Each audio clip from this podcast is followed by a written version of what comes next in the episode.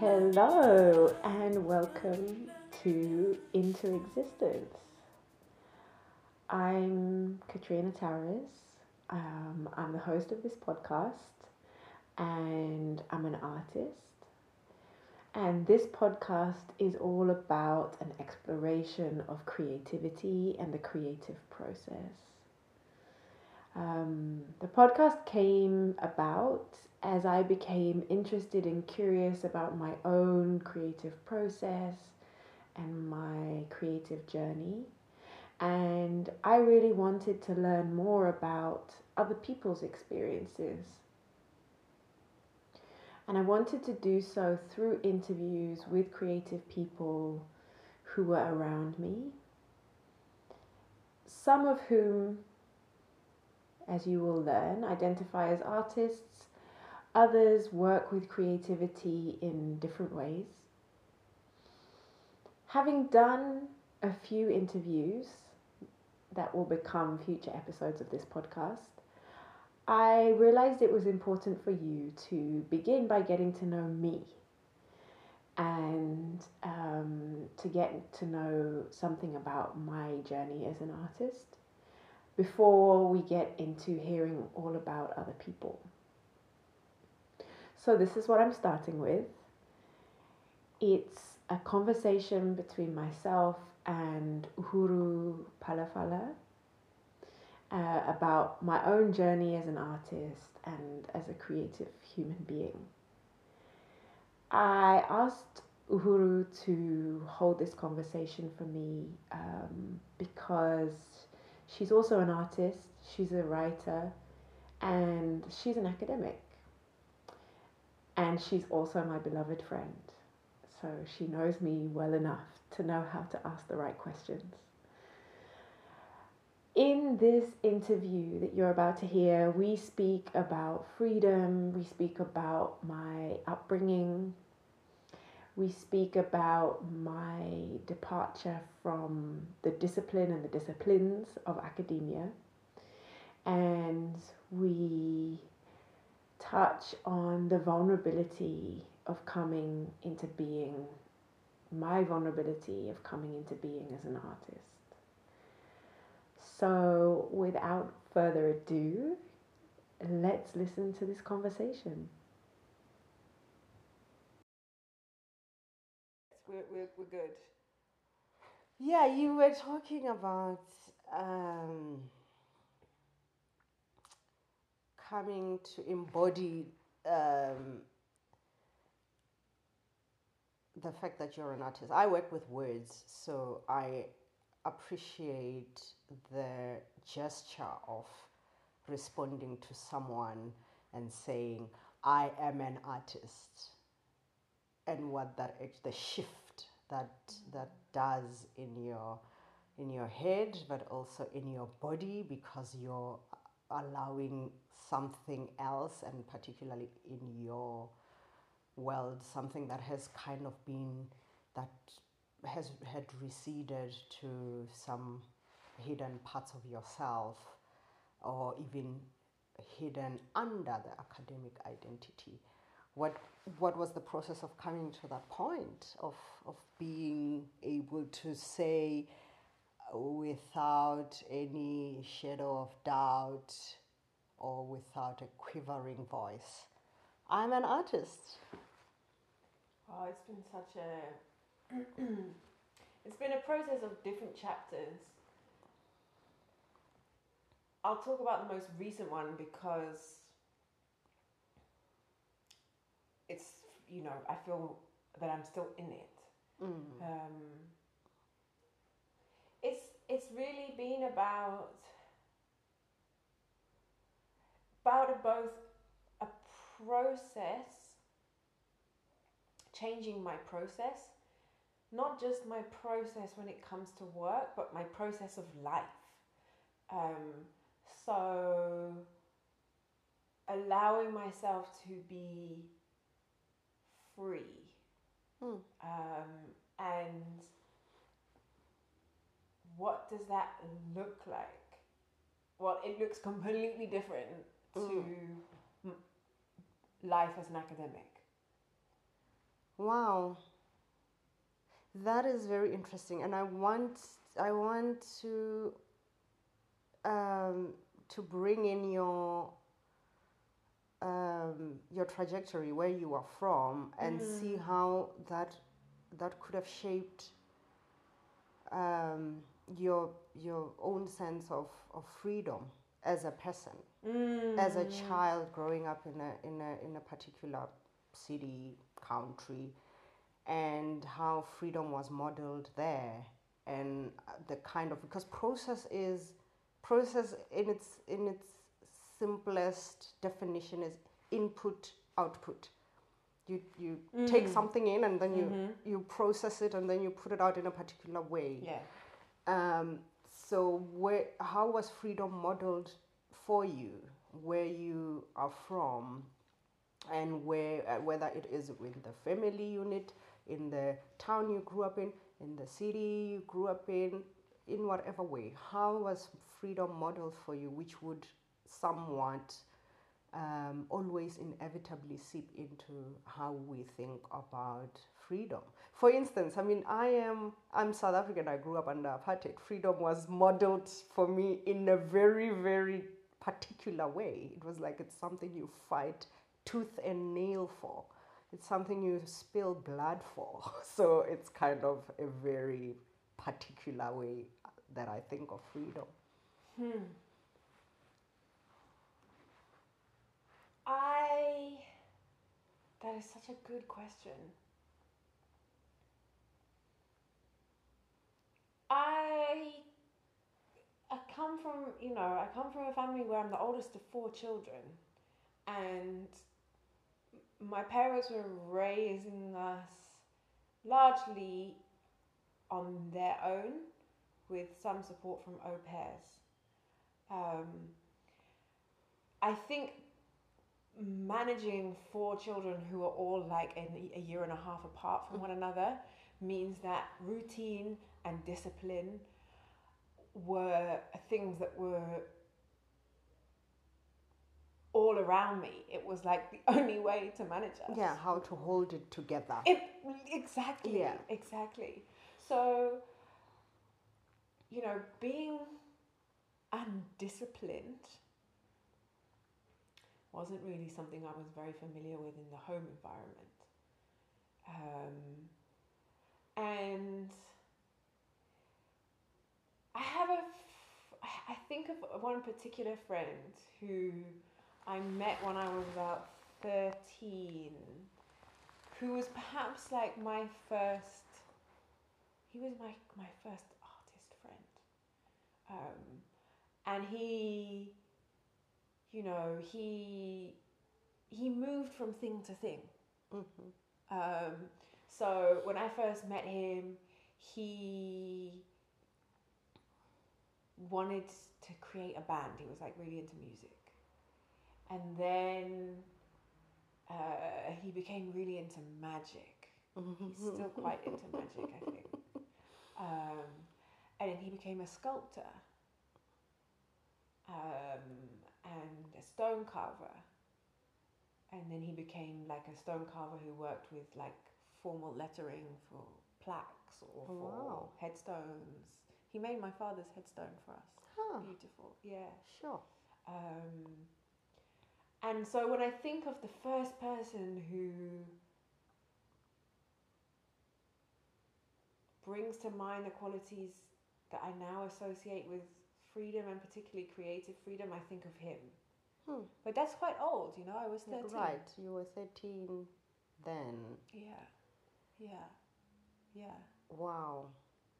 And would you say, because now when you talk about your friend, I am, I'm like, yes, of course, do that, explore, go see Yeah. what you like, what you don't. But we also are socialized in a particular way where already by 10, adults are already asking us, what do you want to be when you grow up? You know, which is, which is a, another different kind of you use the word undisciplined. It's another way of disciplining like putting you in a on a particular path. And somebody who did that and at 13 you're a child you know you're exploring um, it kind of it kind of is is seen as youthful folly which also means that this thing must go away so that you can get back on your road Yeah. you know Yeah. there's Yeah. always a, s- uh, uh, we are socialized to believe that there's one way and we must be disciplined to find that way and stick to it and i have a feeling that um, certainly i mean you're from the uk that there is there's that culture um, there which you know of course came to us via colonization. But that culture says you must be disciplined which equals there's no time to play. And there's even sayings like that don't play with your life Yeah. Yeah. the sooner you find out the path you want to be on the better you know I absolutely, and I come from a very particular, um, n- not within the home environment, but within the broader, I would say, the neighborhood and the city. You know, I, I grew up just outside Cambridge, mm-hmm. um, which has an academic intellectual tradition. right. So long standing okay. and that's that was it's it's multifaceted like it's also beautiful. Like uh, you know I, I i love being an intellectual. I don't want to shed that side of me at all. Um, i think the conversation that we had this afternoon was Mm. was like a beautiful example of like the joys of being curious and Mhm. allowing our intellects to explore. Um, so I, I, I definitely got that um, around me as I was growing up, but the, the freedom of it, not so much. Um, so I went to I went to um, a, a particular school for two years for the A level years, right? So A levels are which age? like matric. okay. So from 16 to 18. Mhm. Um, and that school was highly academic and prized itself on being highly academic. I mean, one of their kind of lines to of recruitment, if you like, to bring people into that school. It was a state school, so it was free, um, but in every other way was was was not a state school. Um, so their yeah, one of their kind of taglines, if you like, was I think over fifty percent of their students applied to Cambridge or, or Oxford. Ah, okay. So yeah, I really grew up in that just to contextualize. I mean, we all know Cambridge and Oxford, but they are they have a particular ranking in the UK, like they have in the US with Ivy Leagues. Yeah. What are they called? Oxcam, Oxbridge. Oxbridge. Oxbridge, Yeah, um, you wanna end up at these. Yeah, at these yeah, yeah, institutions, yeah. yeah. Um, and it was really, it was in that time that I, it was in those two years that I dropped my kind of formal study of art. Oh, Um, It was at 17. and was it because this school was uh, m- more leaning towards the academics um, Yeah, than the yeah. arts? And, you know, it was never something, you know, that anyone individually pushed me to do. My, not my parents, Mm-hmm. not any particular teacher, but given what was being role modeled for me, Mm.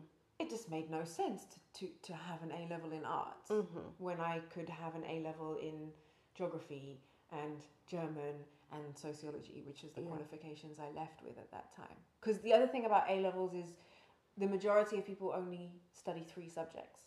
So by 18, you have already narrowed your path. Yeah. But you know, the funny thing um, about this is also that, you know, as a child, I knew I did want to be an artist. Um, and I was always that child who was good at art, and I knew that about myself. Um, and it's been tempting for me in the last few months and years to think that, you know, my choices in life removed me from that dream and I'm now returning to it. I've realized there's another way to think about it, which I think is also really beautiful, which mm-hmm. is to mm-hmm. think that I am living a creative life because I am been so exploratory. Right. That my path, the choices that I've made are indicative of the kind of creative human being I am. So I stayed in academia for a very long, long time. But in that time, I have made a lot of creative choices. Mm-hmm. I've moved and lived in different places. Um, I was talking to a friend the other day who we were always those freer people. Yeah. Um, even if, in terms of our qualifications and our education choices, we were being more conventional. Hmm. Which in itself is explorative. Right?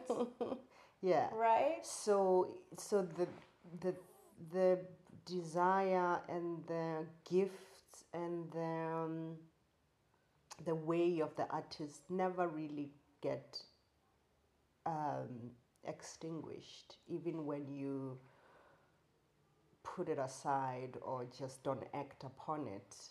It manages to seep into your life as a as a as a factor that's always making you curious to look over there and to ask these kinds of questions and to end up then at a particular point in life asking these questions to yourself saying yeah. what am i why am i not why uh, am i ignoring why do i not do this and coming back to yourself in that way yeah yeah it's actually the artist's voice that's bringing you back to yourself yeah because yeah. it's there always. Yeah, yeah. That's the thing about university as a learning space. It's a great space for a curious mind. That's where, you know, you go open other worlds. You learn about whatever, intersectionality. You learn about African history. You learn about all of these things that you've kind of haven't learned in high school, where no such subjects in high school, you are blown away. But then, integral to the university is this idea of uni, which is one. There's one way, there's university, comes from universal as well. There's this one way, there's this truth, and it is universal, and we are going to package it into these little silos called disciplines and that's where you must slot yourself in you must choose a discipline and stay in there and cultivate this knowledge within that discipline. So it kind of moves from this space of curiosity and learning and a kind of overflowing cup of knowledge to too limited and too small and too like but said who? Who's like you know why are we saying the five main thinkers are freud and and darwin and i'm only hearing europeans here. Where are the other people? So it's it moves very quickly from curiosity exploration depth of knowledge to oh my God, there's a whole other range of knowledges and a whole other range of conducting uh, research or asking questions that are there out of the university space that are not promoted here. And then the university starts being like a little bit limiting. And either you're you're left with not a lot of choices within that space, right? And when you talked about undisciplined, I just remembered that that is the language of the university disciplined. Literally. Yeah. Be disciplined Be- in your discipline. Be disciplined in your discipline. There's a way of doing things, there's a methodology you must stick to, there are ways of asking questions so that it, it kind of becomes mechanical. yes. Yes. I know that you know Nawal El Saadawi. hmm Yeah. So I have a quote of hers that I think is just beautiful. And she says that true knowledge comes from connection.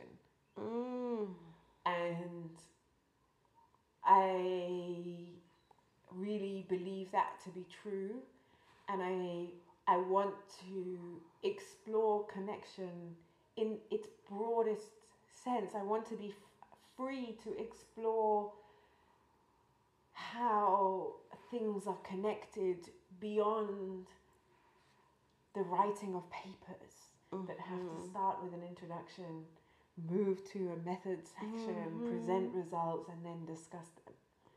You know, I want to explore. I want, to, yeah, I, I, I don't. I want to explore the connection between anything and anything without being told no. Yeah. And I started Without to feel, running it past someone.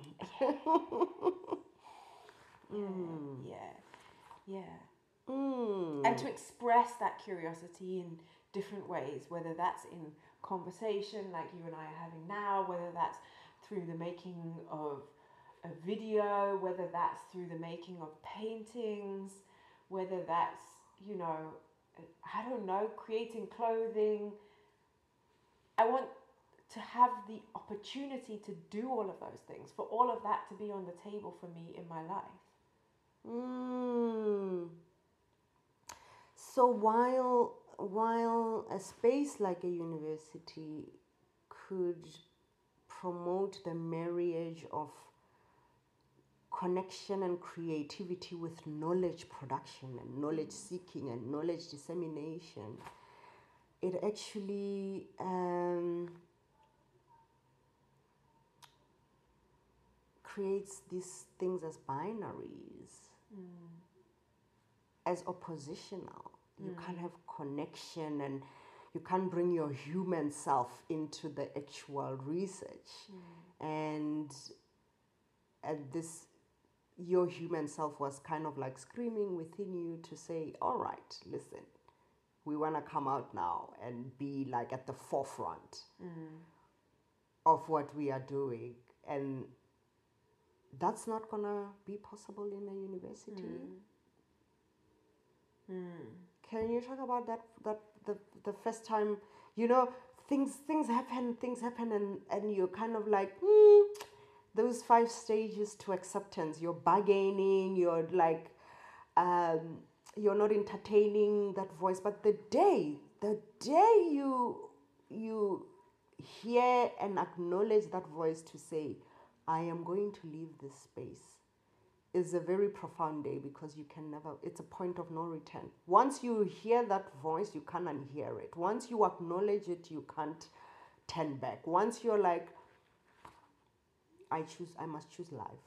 I must choose to bring that voice to the forefront of my practice. I must choose to lead with that voice as have it be behind uh, wherever else. It must be at the very forefront. What was that day like can you remember being like, damn,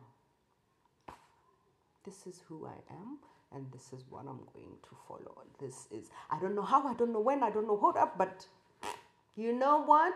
I'm done here. You know, I went in from I went from being deep in it, unquestioningly so,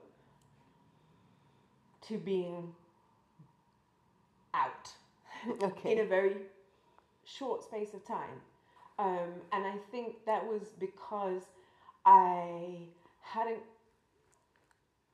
confronted my own um, discomfort. I think I had been uncomfortable for a very long time but I hadn't known what that feeling was. You know, it was, and it had been, it had been within me pretty much probably since one of the first days I did my PhD when I started, Hmm. realizing, oh, I'm quite different from other people. Um, you know, I, I, I, I would do, you know, I've always done other things on the side. I've always, you know, I did photography for a long time on the side. I was life drawing for a long time on the side. I've had a, I've been a part of activist groups and advocacy groups on the side. Like there were always other things that I was doing that I was curious about, and I had always believed that with more time and more experience in academia, I could bring those other parts of me into that space. Mm. Uh, and I think it was a slow process of trying and failing to do that that was leading me to feel a sense of discomfort. But I wasn't awake to understand what that was. Discomfort, would you say emptiness? Because uh, is that pushing it? Is no, it wasn't emptiness because Mhm. those other parts of me were very much alive. right. I hadn't just hadn't realized that I was and I'm a glass half full person. So I Mm. always I had always believed that it would be somehow possible if I just knocked on another door Mm-hmm. that somehow a space would open for me to be my whole self in that Mhm. environment. Would and I'm not I'm not like trying to push this or hop on about it. Was there a void? Because art is life giving in my experience. I'm an artist and also an academic, which should go on record just to say that you know I I have an, the experience of both. Mm. and um, art, art is, in my experience, life giving. And Mhm. if I'm not able to to to be to embody creativity and express it, I feel dead. Yeah. I feel I feel empty and, and Yeah. without purpose. Yeah, yeah, yeah, yeah, yeah. But you were pas- you were passionate. I know you. You, uh, you were passionate about what you did. Yeah, You- yeah. You, were finding meaning in. yeah. You were bringing connectivity into academia Yes. with your research as Yes. well. So Yeah, you were kind of yeah. stretching those limits. Yeah, yeah. I started to realize it wasn't enough. Um, but the waking up to that recognition was very quick. I was I was doing work with a woman called uh, Vangile Makwakwa. We just worked through a whole load of things around um, some experiences I have around I had around money. And she just said to me, if you didn't if you were free of this weight, who would you be? I knew immediately the answer was I would be an artist. Wow. Uh, I also knew as soon as I spoke that that it had to be so, and I was terrified. Mm. So I, my first response to her question was, I don't know. And then she pushed me and she said, Well, imagine you did know. What would that look like? and then I understood that I was going to have to say something. And that actually, this was like a, a moment where I could chase freedom. Mm. So I just went for it and I said I would be an artist. And I knew th- that in that moment that uh, that was what I had to do. It was completely crystal clear. Wow. I like what you're saying about I knew if I said it I would have to chase freedom and it kind of takes me back to to the first question we had about now experiencing freedom uh, coming from a space of always you said discomfort. Um, discomfort as as norm as normalized as as everyday. You know, I I, I always say to you, and I like it because it's it's actually a song. It's a saying from um, Simply Red. It's no, I repurpose their statement. now that you have freedom, what are you gonna do with it? What is their line? Now that you got love. Now you got love, what are you gonna do? Oh, yeah, okay. Wow, just to put it on record, I listen to way better music than that. That's not reflective of my music choices. But the repurposing is great because that's exactly what it is. Now I've got freedom. What am I gonna do with it? Right, this thing that you, that's a deep yearning, and that's been like a cons- constant yearning for this thing, so that even in its imagination, it becomes so big and it becomes so filled with promise. If I can just attain that thing, all will be well. You know, it's just like I just have to get there. It Like uh, much like the country we are in, right? We had this imagination if we just get our freedom. And then on the other side, you realize that it's it's continued exploration. Freedom comes with responsibility. It comes with um, different challenges, whether better or worse doesn't matter. It's different challenges. Uh, and I and you know you were talking about how these um, these things that were in binary connection, creativity, embodiment, and vulnerability in opposition to what academia kind of demanded of you mm. or mm. Mm. trained you. Tra- trained you to be. Absolutely. and now you must make that big shift to fully come into the energy and the principle of creativity because it's got its own principles. Creativity and creation are governed by things. It's a universe, you know, that you must come into fully and you must embody those principles. And um, you must you must now think about vulnerability because science is a space of knowing.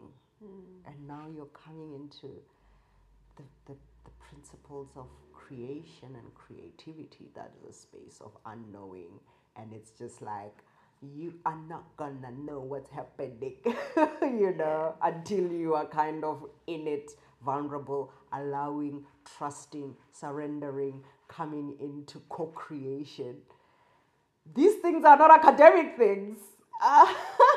so I was just wondering how how that's going for you. Uh, I know that vulnerability is a big thing uh, for you. Can you talk about that vulnerability as a concept in terms of like why vulnerability and not I don't know um, something else. Vulnerability seems to be your main your pursuit for now. What does it mean for you to be vulnerable vis-a-vis uh, transitioning into this artist? So I, I think of vulnerability and courage as being um, like duality in this moment for me. So They are in a dance. exactly the inner dance. So the vulnerability is is what I'm permitting myself to be as I say at you know 32 years old I am going to move into a new way of being in the world and identifying in the world with no knowledge, no formal training, um, very little immersive experience, leave alone the institutions, just I don't have an immersive experience of creativity. Hmm. So I'm being vulnerable in that space. Um, I feel vulnerable, you know? I feel um, that I don't yet know those principles you're referring to. The dance between vulnerability and courage is that what people reflect back to me often is you're being so courageous. And sometimes, you know, I feel it for myself as well. Like, wow, I'm being so ballsy. Like, I'm leaving everything behind so much of what I knew, and I'm going to do something that I know very little about. Okay, yeah, I'm being courageous. Um, and I think I think the two, yeah, vulnerability. When people see, when we see people stepping into vulnerability, we see them being courageous. Mm-hmm. Yeah, vulnerability not as a weakness in the way we have come to Yeah. to learn about it. It's interesting that you mentioned that because I when you said vulnerability to me, I related it to your to your art and your shedding of because I've watched you shed your clothes literally off. and when where did I read about vulnerability? It's the project you did with. Do you want to just very quickly talk about the project you did? You wrote about vulnerability in it. Yeah, yeah. Um, yeah, so um, uh, the other day I was um, collaborating with a photographer called um, Alex Alexandra Dietz. Um, and she's been doing a long distance photography project um, called This Is Quarantine, where um, she is taking photos of people in who are in quarantine or in isolation um, through kind of yeah like long distance director of photography um, and I participated and I knew as soon as I gave myself permission to participate I knew that what I wanted the photo to capture was me in my studio without my clothes on. Mm-hmm. Um, partly as a way to communicate to people that I am, yeah, I'm feeling incredibly vulnerable in this moment. Um, and when you when you are in my studio, like you are in my you are in this my space of making and what's some of the things that get make made in that space I don't want everybody to see because I don't like them, you know, or, or they're half finished, or they're half baked, or they're whatever. So, you know, when I invite you into into that space, I feel very vulnerable. Mm. Yeah, so it's a it's an energy that's operating at various levels. Yeah, Um, there's there's that that kind of um, shedding old skin yeah, like a snake leaving academia behind and coming into being as an artist. And then there's also the, sh- the shedding of the literal clothes which when i saw the piece that you did i was like ah look you know the the art is, is her second skin she's adorning this. This is now her her new robe you know. Mm. and there's also um, your work with with nudity embodiment. Yeah, um, and so I, I, I, I just want to push you there. That freedom and vulnerability Yeah. and courage that's operating there that it's that is also like you know freedom. Yeah. You know freedom and you know how to jump into it, you know. Yeah. And then the work for me then becomes how do I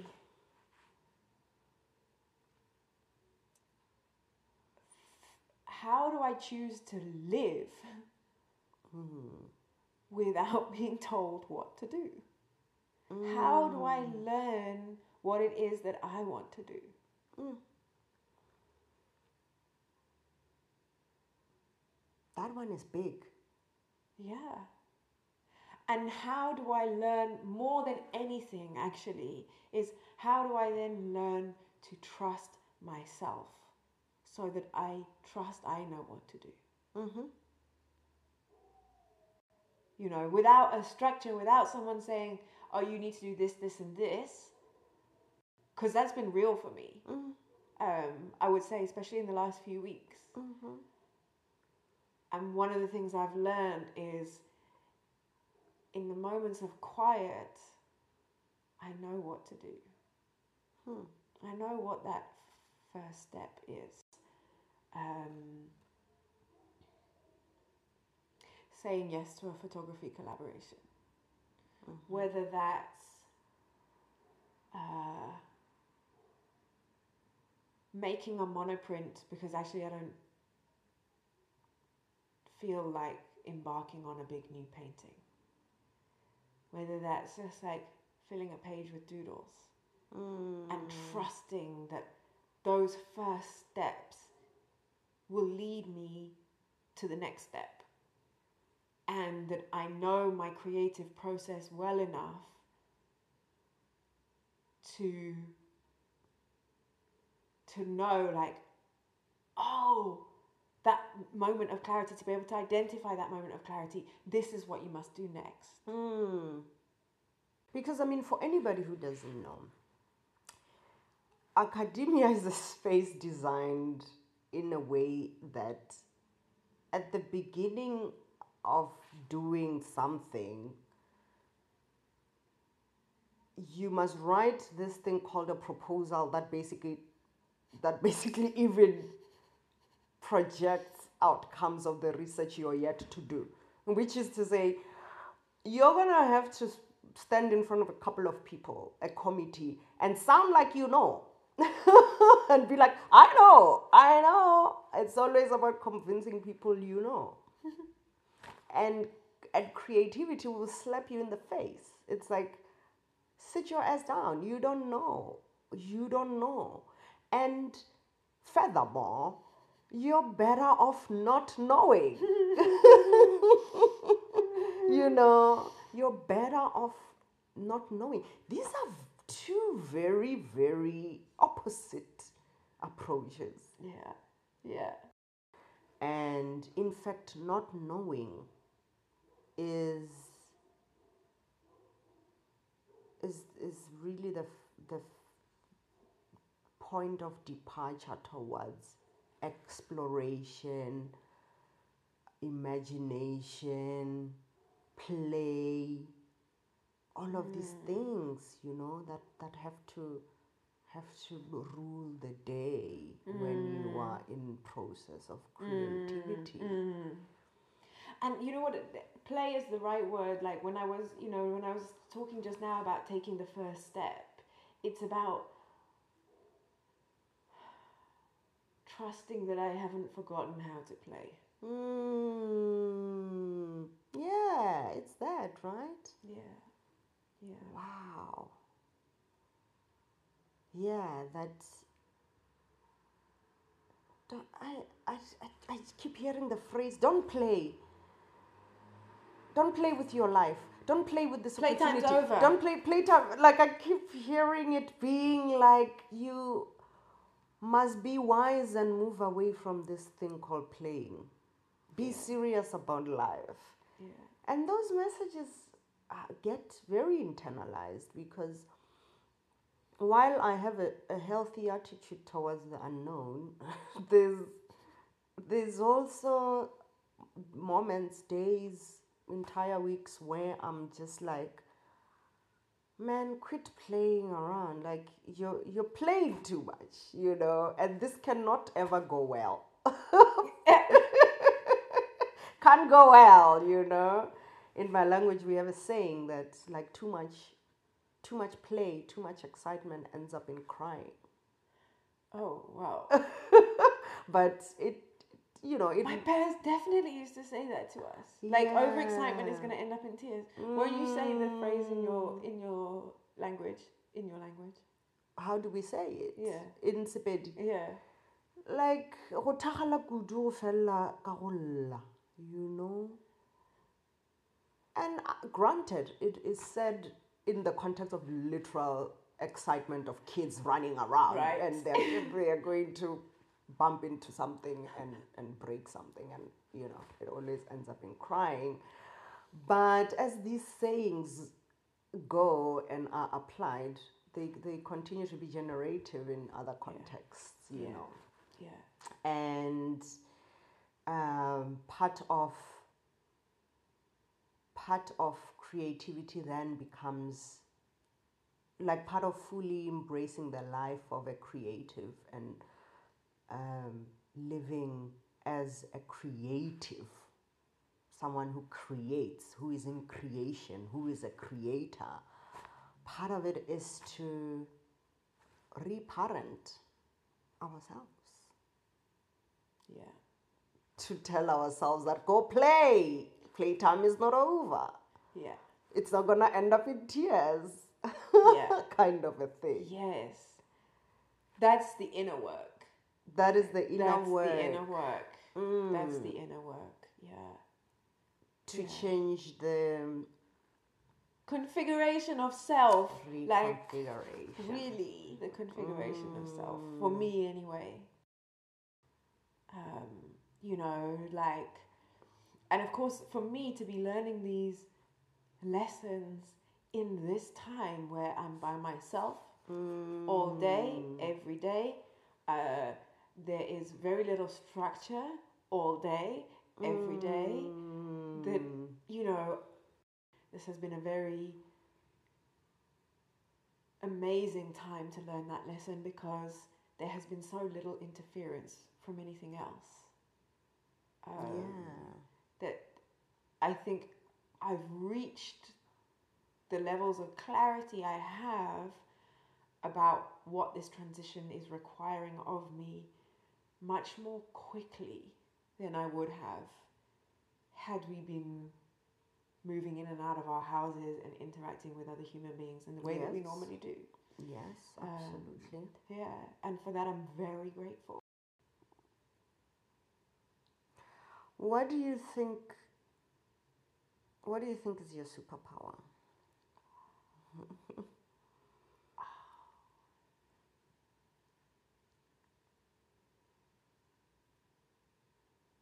My my ability to really look Mm. and to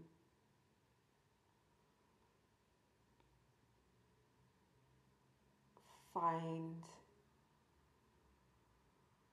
beauty in things and to communicate that beauty to other people.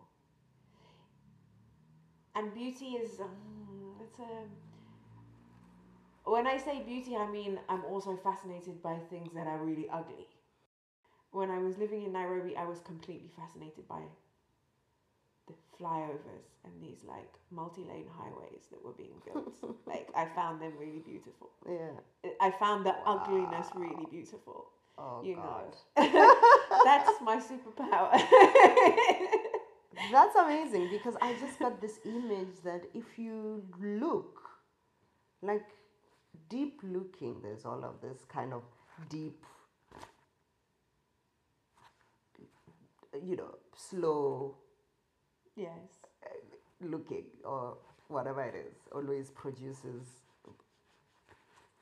um, intricate uh, results. Uh, like a, a deep looking, I just saw it kind of reveal a lot, like also its underside. So you're looking at Yeah. something, even if you're looking at something beautiful, you can see its ugliness. Yeah. Or something Yeah. that is conventionally beautiful, presents Yeah. as beautiful to the world. Yeah, You can also see its underside. But also when you're looking at something ugly, like you're, you're saying about the highway, which I'm just like, okay, I'm glad you didn't invite me to this session of deep looking. you can also see his underside because you're kind of Yeah. Yeah. doing that intentional Yeah, looking. But yeah. is it something you switch on, or are you going around the world like that? Do you you look all the time, or you are like, oh, today I'm gonna look, or oh, this thing pulls me towards itself to do to engage in deep looking, or that's just how. I would say it's my are. it's my it's largely a default setting. Um, my visual mind is awake a lot of the time. Wow. Um, that said, it is also something I switch on. Um, so you know when I'm when I'm when I'm drawing from life, especially when I'm drawing human beings, it's a it's a it's a space that I go into Mm. on a good day. You know, I mean, it's a, it's a physical space I go into any day I want to, um, but really being present in that space is is something I commit to, and um, the focus is that focused looking isn't something I could maintain all the time. Um, Right. yeah. And I think, you know, in a more tangible way, when I see bodies, and this, you know, my work is, is very figurative, I see. I see worthiness. Beauty is a laden term. Maybe worthiness. Like, anybody can sit in front of me and I believe them to be worthy. I find them to be worthy of looking and drawing. Hmm. You know, whatever that body looks like in, in societal terms, you know. Um, I am captivated by the, the physical of human beings and how that physical manifests visually the spiritual. Mm. Um, how a human being moves, how they place their weight, where their gaze falls, how open or closed their eyes are, what happens to the lips when they're relaxed. Oh wow. Does a person relax or not relax in the space? Mm. all of those are like visual cues that reflect the spirit of a of a human being Wow. and like i find all of that beautiful and worthy Wow. That's that's blowing my mind because I well a didn't know this about you, but also I didn't know your visual mind is so alert. Uh, I definitely know my language mind. Words are for me like mm, I want to savor them and I want to always explore and find the right one that is your superpower precisely because when others are around you they want to do the same thing uh, with words or with their own. we're enjoying your enjoyment of the words Ah, like interesting. when i'm with you words become so much more delicious i definitely enjoy them more when i'm Mm. around you Mm, Um, interesting. And that is Mm. the work of a creative Mm. is to share superpower. It's not just for me to have it for myself. I want people to see my work and to see things that they see things anew. Yes, and that's that is actually also how creativity is also medicine, not only yours, but of those you encounter. Yeah. And I think that's a beautiful place to close. Yeah.